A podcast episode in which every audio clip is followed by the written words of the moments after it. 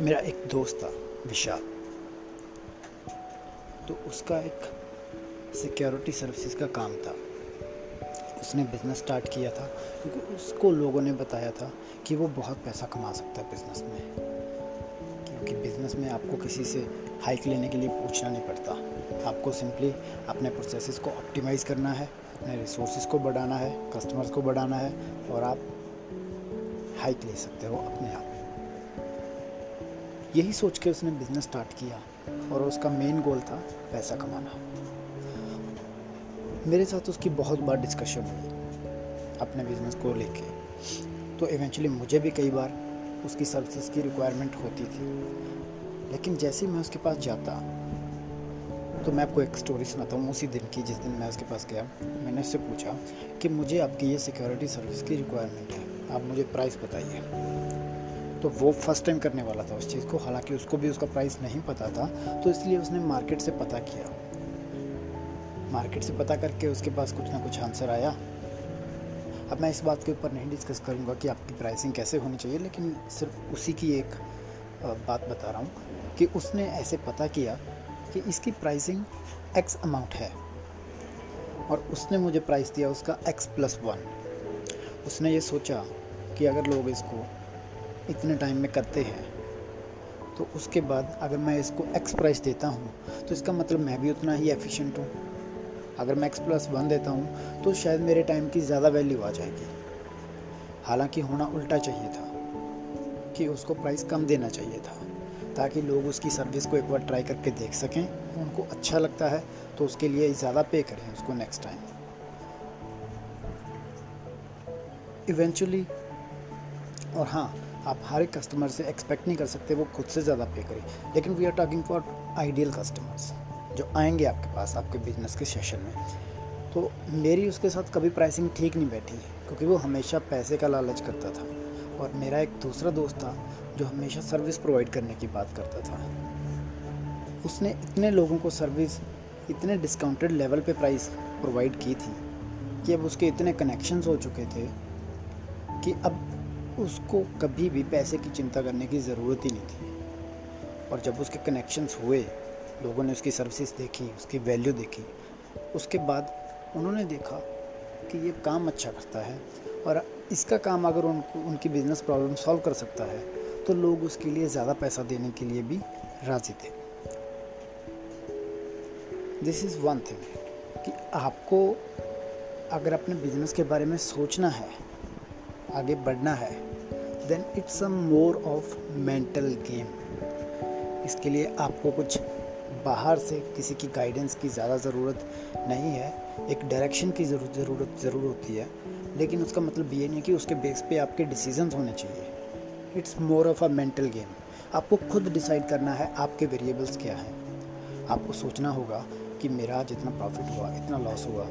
और उसके बाद अगर मैं आगे बढ़ना चाहता हूँ इस बिज़नेस में तो मुझे किस चीज़ों को ऑप्टिमाइज़ करना पड़ेगा ताकि मेरा अपना प्रॉफिट ज़्यादा हो या जो आप वैल्यू प्रोवाइड करते हो, वो आपकी ज़्यादा हो फॉर शॉर्ट टर्म और फॉर लॉन्ग टर्म आपको ये नहीं सोचना कि मुझे आज ज़्यादा पैसे मिलेंगे। आपको सोचना है कि अगर मैं ऐसे ही करता रहा या आपके पास एक प्लान होना चाहिए कम से कम दस साल का कि मेरे पास अगले दस साल का प्लान है और वो प्लान किस अकॉर्डिंग होगा।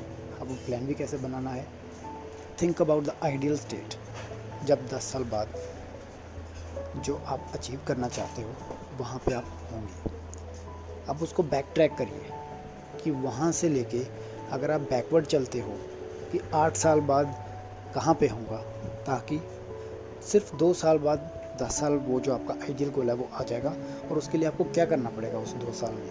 फिर और बैक आइए, पाँच साल बाद आप कहाँ पे होना चाहते हो?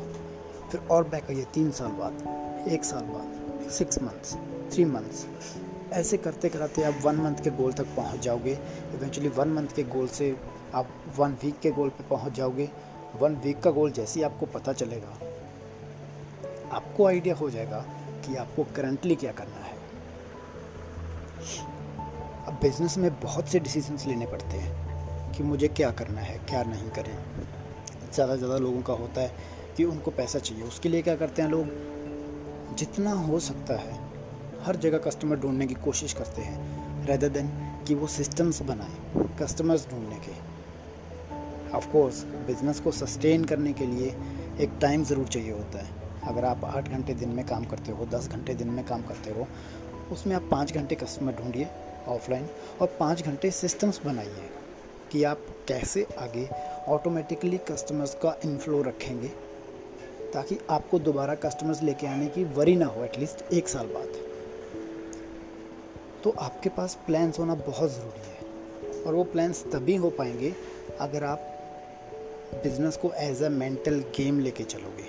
अगर आप बिज़नेस को ऐसे लेके चलोगे कि मुझे पैसा कमाना है, कोई लॉन्ग टर्म गोल ना हो आपका शॉर्ट टर्म गोल नहीं है, कुछ भी नहीं है सिंपली पैसा कमाने के लिए आप बिज़नेस कर रहे हो देन सॉरी माई फ्रेंड आपका बिज़नेस बहुत ही शॉर्ट टर्म है और आप एक ना एक दिन इस गेम को हारने वाले हो।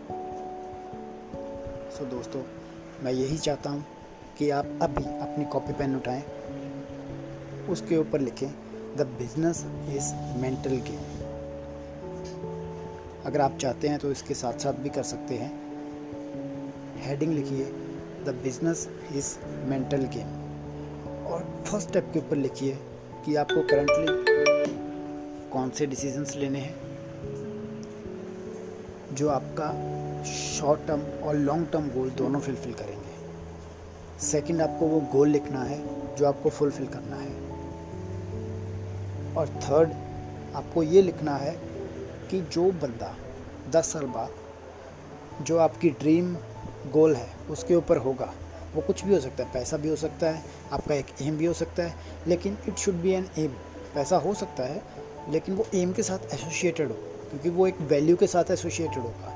जैसे फॉर एग्ज़ाम्पल अगर आप चाहते हो अगर आप कंस्ट्रक्शन बिज़नेस में हो तो आप चाहते हो कि मैं अगर 10 साल बाद एक स्काई स्कैपर का कॉन्ट्रैक्ट लूँ तो मेरे पास एटली एटलीस्ट उतनी मेंटल पावर खुद होनी चाहिए, उतने बजट को मैनेज करने के लिए, उन चीज़ों को विजुलाइज करने के लिए कि कहाँ पे कितना खर्चा आएगा।